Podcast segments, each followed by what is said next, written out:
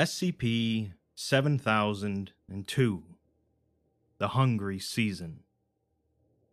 It's sometimes said that no society is more than three missed meals away from chaos. And while the veracity of such a statement is hard to say, there's no doubt that food is obviously an extremely vital part of human existence. Many wars have been fought throughout history for the purposes of food and farmland, and food scarcity continues to be an extremely unfortunate problem in many parts of the world. SCP 7002 isn't a food SCP per se, but it is about food and farming, as well as scarcity and exploitation. Most people go through their whole lives without giving much thought to actually growing food themselves. But what would happen if the entire world was forced to do so? Let's take a look. Upon accessing the document, we're first given a warning that this article describes an ongoing EK class scorched earth event, and because we've accessed it, a cognito mole will embed within our subconscious to track our biosignature for up to 72 hours.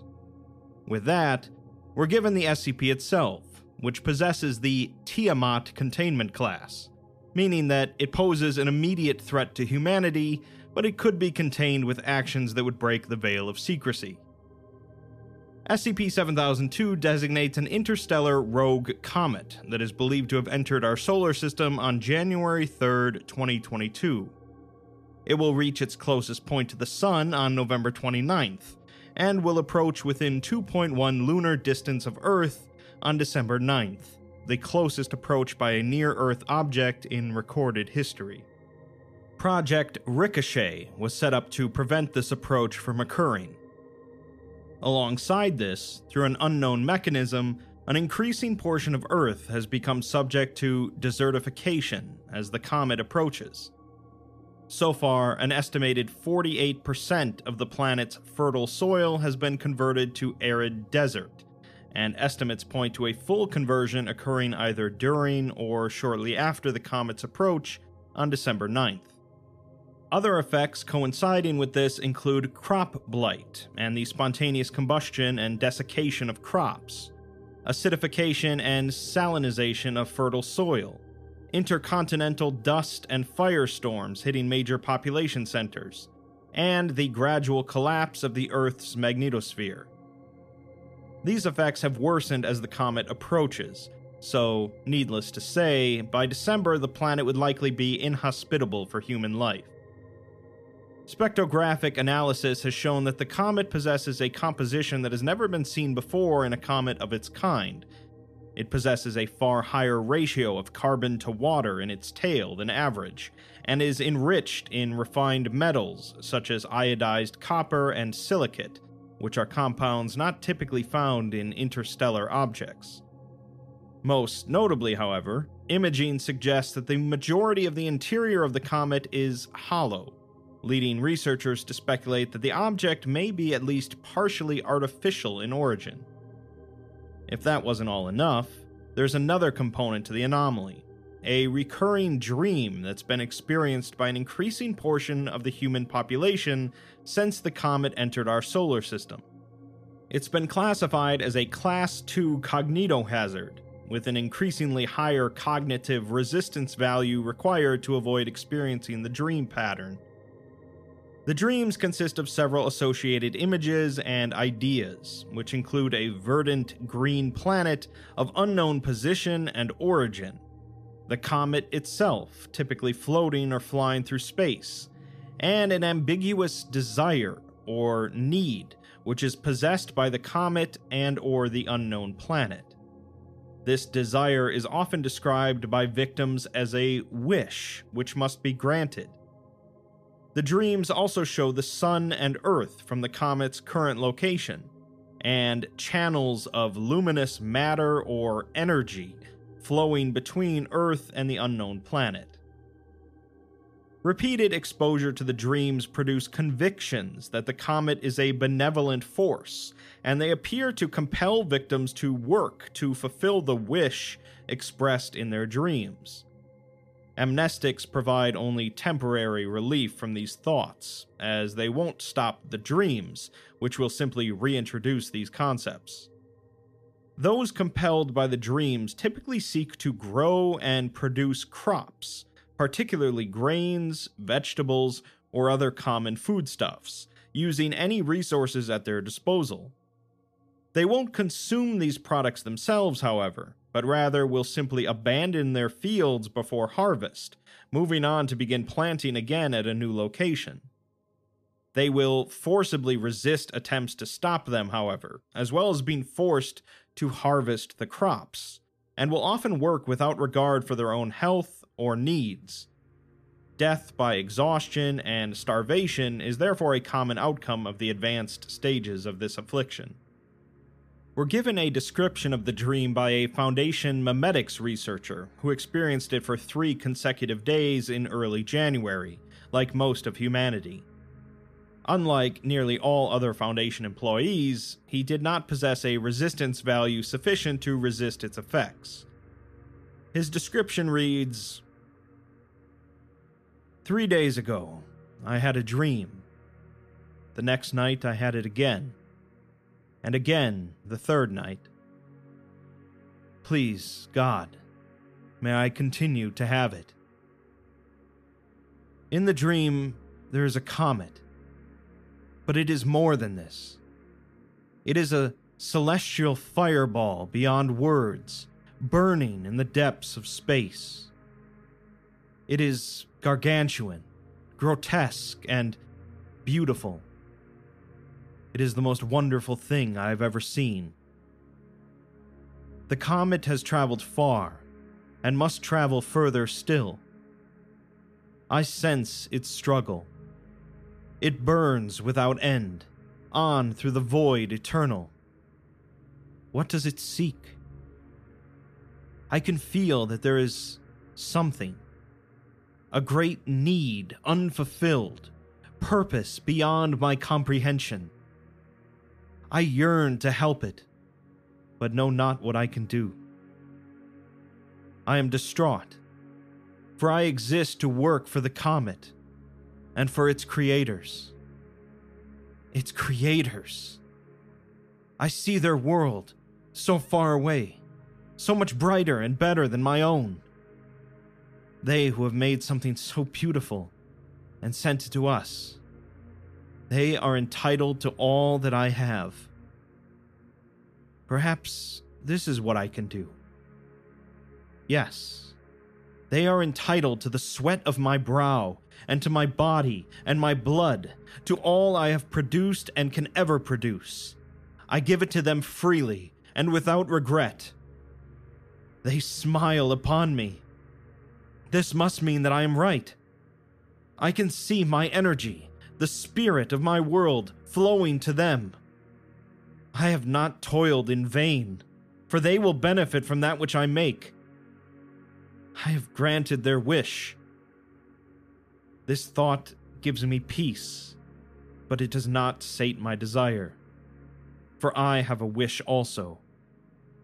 I wish to burn as it does, to burn with the comet, and to give of myself until there is no more. It belongs to me as surely as I belong to it. I am what it deserves, and I will burn with it. It is mine. It is mine, and I am theirs.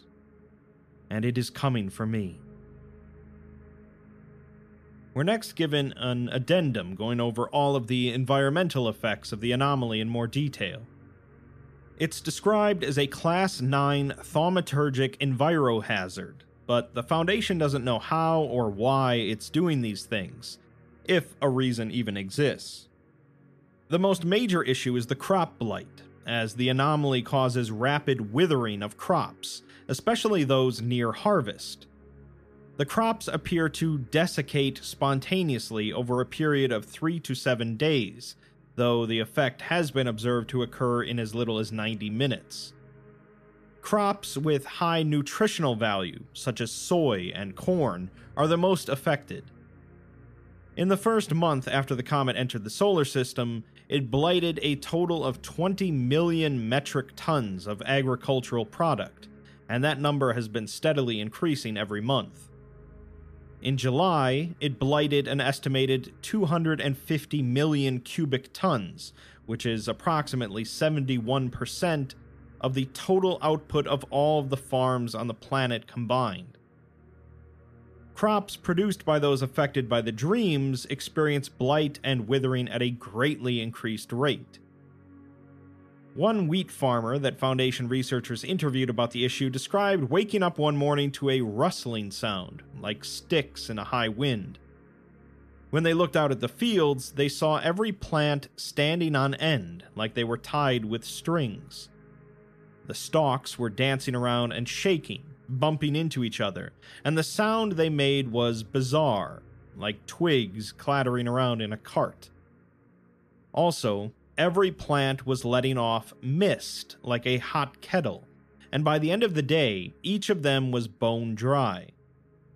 First, the wheat turned yellow, then brown, then gray, and black.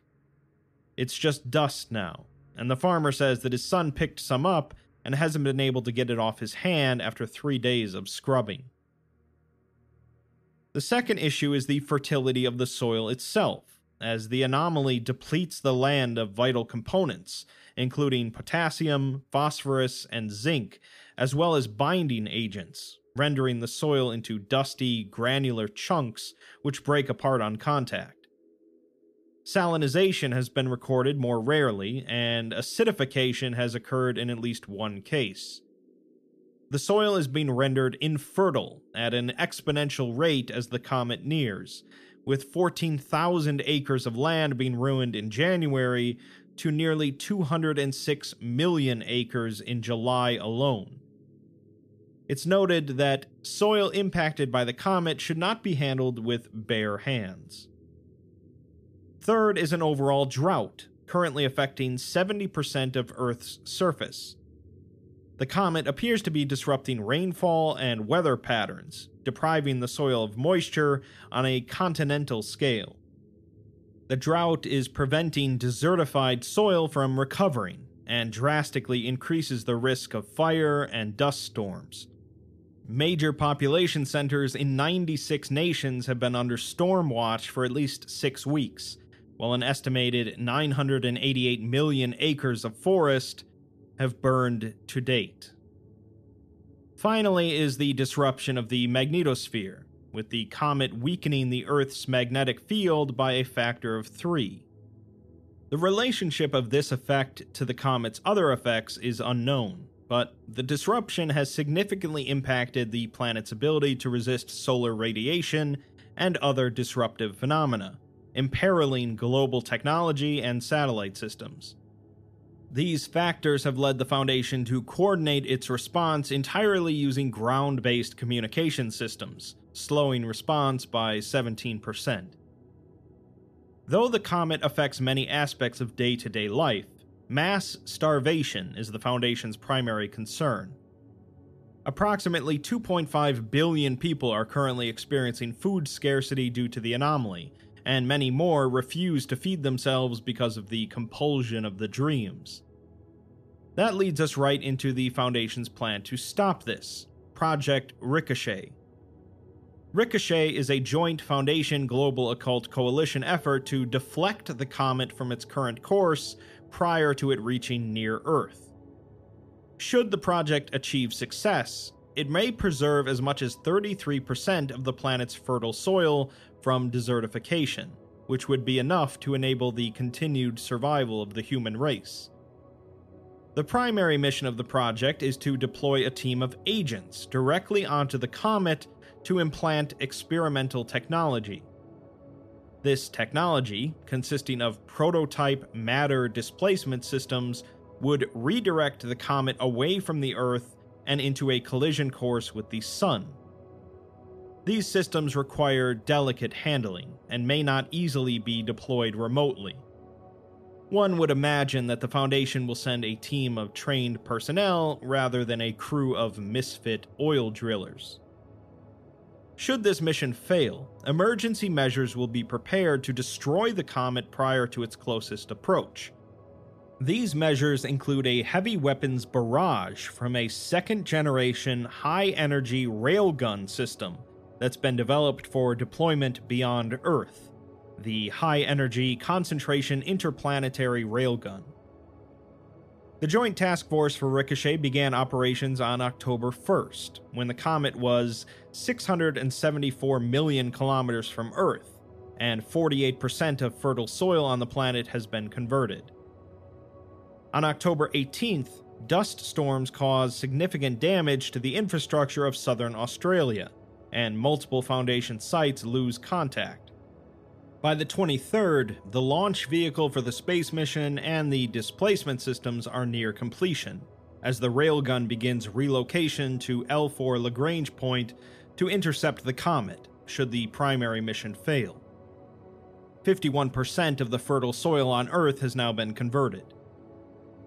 A few days later, the launch vehicle and systems are complete, just as widespread acidification occurs in the Indian subcontinent, due in part to over farming by victims of the dreams. Mass starvation is expected within eight weeks, and the comet is now 605 million kilometers from Earth. On November 1st, the primary team for Project Ricochet departs in the launch vehicle, and using subluminal warp, they're expected to arrive at the comet in 16 hours. While the activation of the displacement systems should be pretty quick, the team is prepared with supplies sufficient to last six weeks, as well as equipped with advanced telepathic shielding.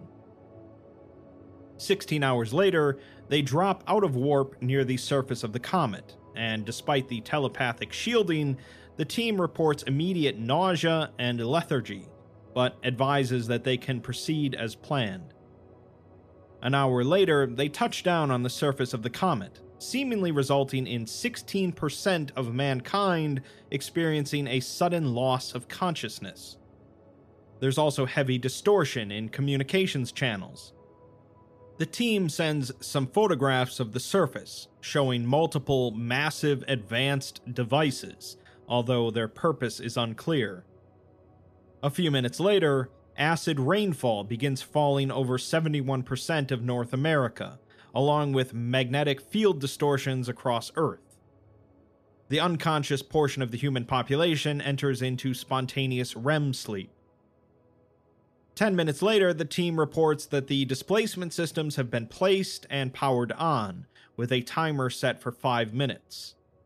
They proceed towards the evacuation vehicle, but two minutes later report the loss of two team members, including the lead, although heavy distortion prevents them from communicating what happened. One minute later, all communication with the team is lost, followed by the monitors in the displacement systems reporting that they've been manually disabled.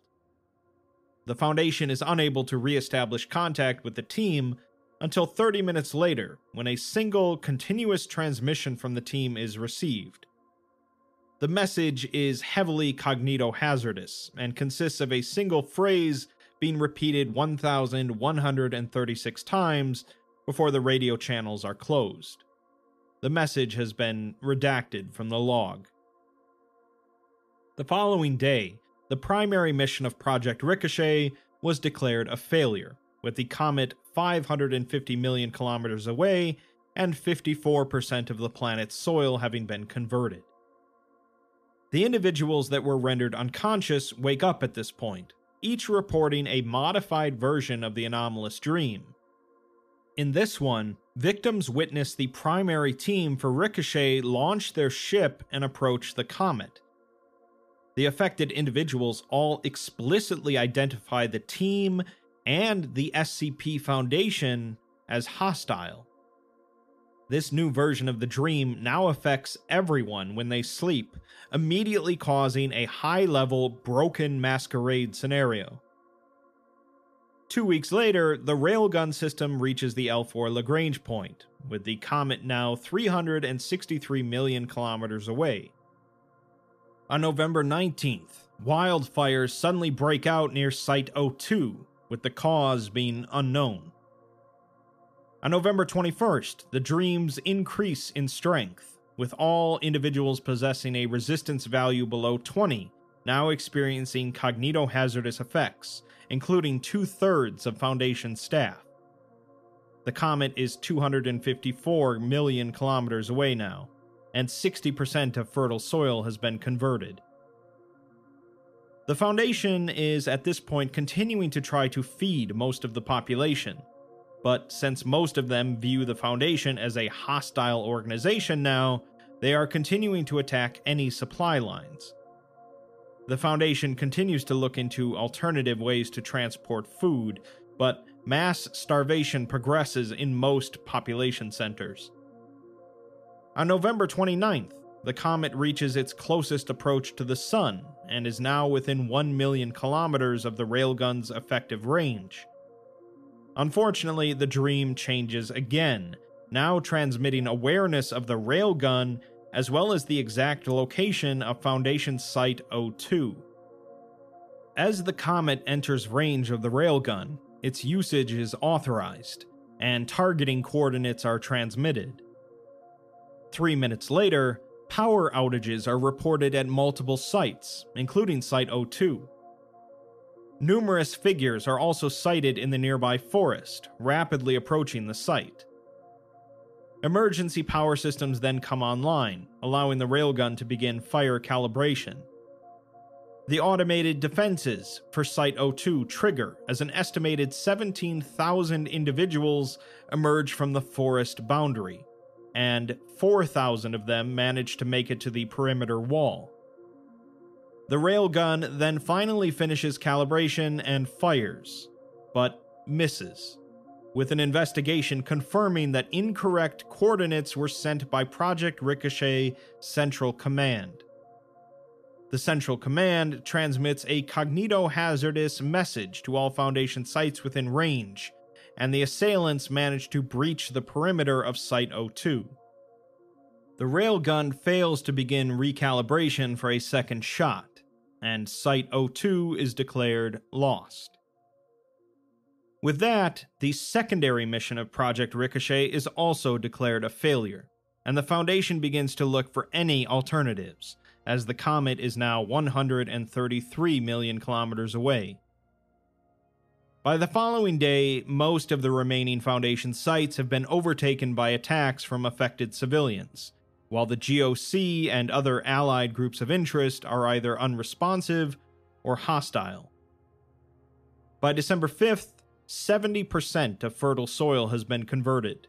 Almost all human life is affected by the dreams, including 98% of Foundation staff, and the comet is 49 million kilometers away.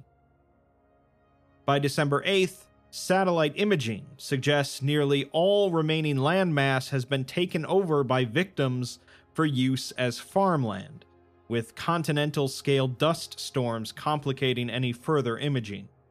Site 01 is also overtaken by attacks. December 9th finally arrives, with the Earth's magnetic field down to 1 100th of its original strength.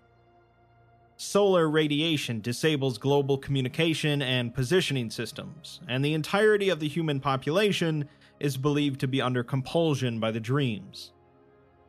The comet continues to approach within under a million kilometers from Earth, but when it comes within a half hour of its closest approach point, two members of the Project Ricochet primary team suddenly re establish radio contact. These were the two that were thought to be killed first upon their initial landing. They attempt to hail Site 02 but are given only an automated response. Seven minutes later, monitoring systems indicate that the displacement units placed by the primary team have now been reactivated, followed by the launch of the team's return vehicle on the surface of the comet. The displacement systems then activate, displacing the comet into the Sun, neutralizing it entirely. Shortly after, the first rainfall in 16 weeks occurred on Earth.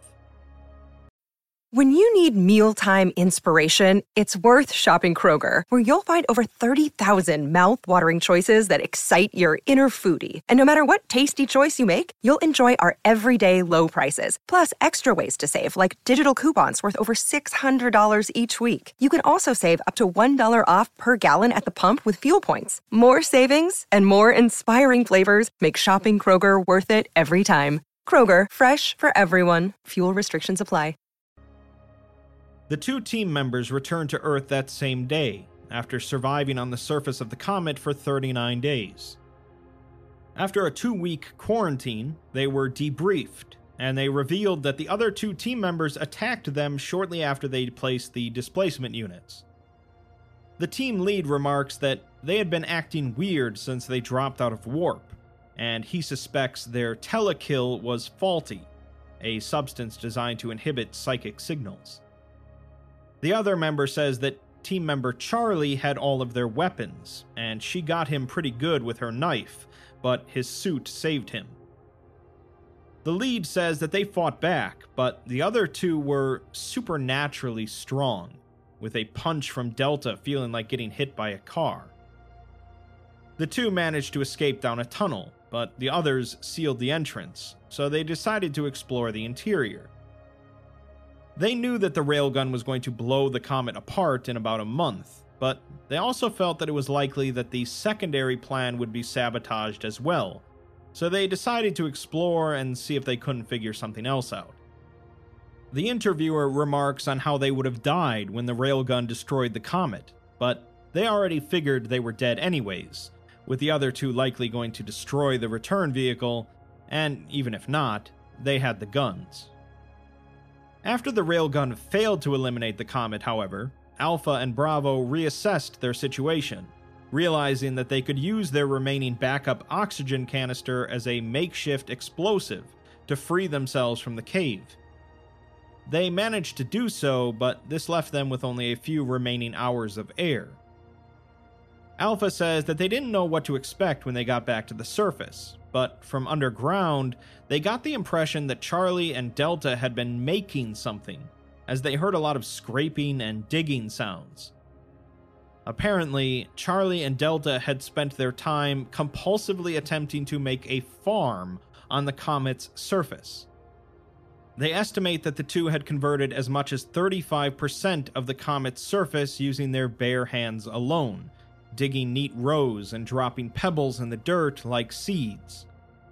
Everything they could see was covered in these makeshift fields, and Bravo remarks that being so close to the comet, they must have been impacted severely.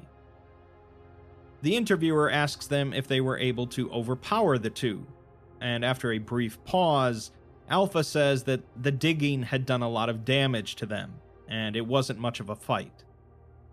Remarkably, the two had not damaged the return vehicle, or the MDS units, allowing Alpha and Bravo to complete the mission with only 15 minutes to spare.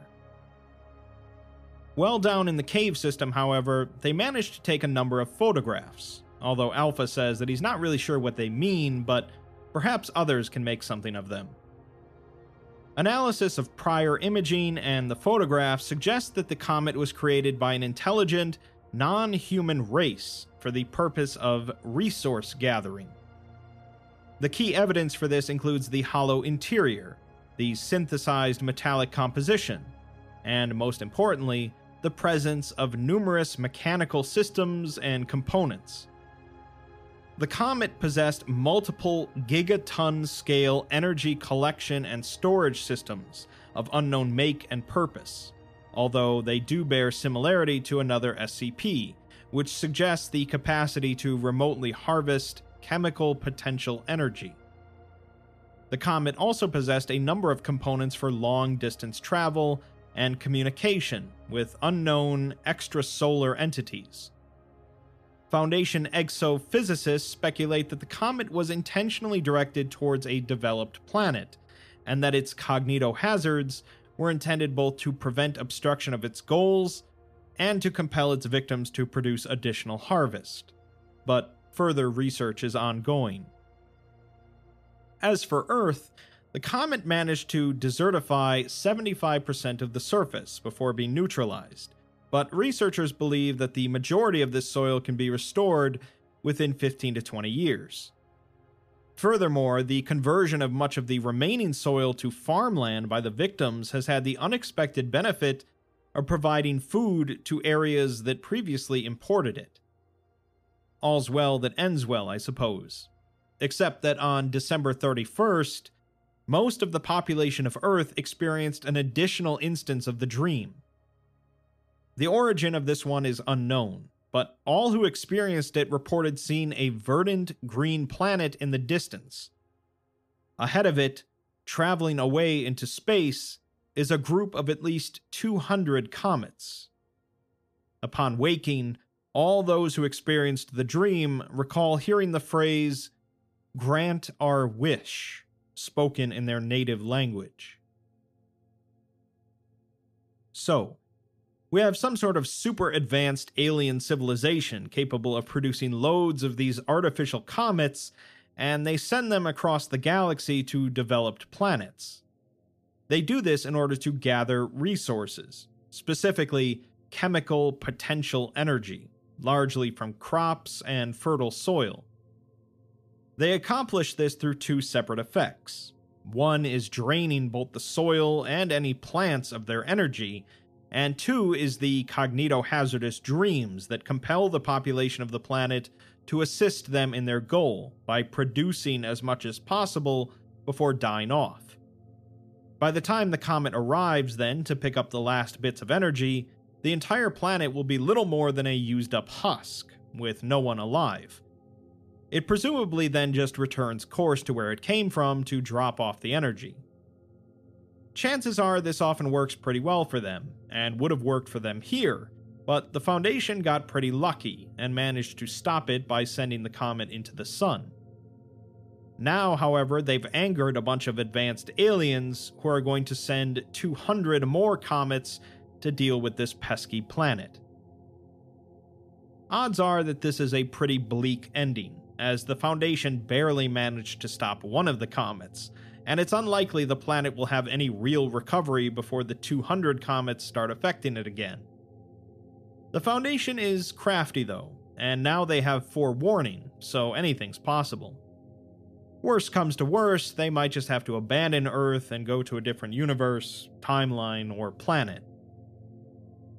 Obviously, there's some metaphors here for the nature of food scarcity and exploitation of labor, but there's also something humorous about the idea of a shooting star wishing on you rather than the other way around.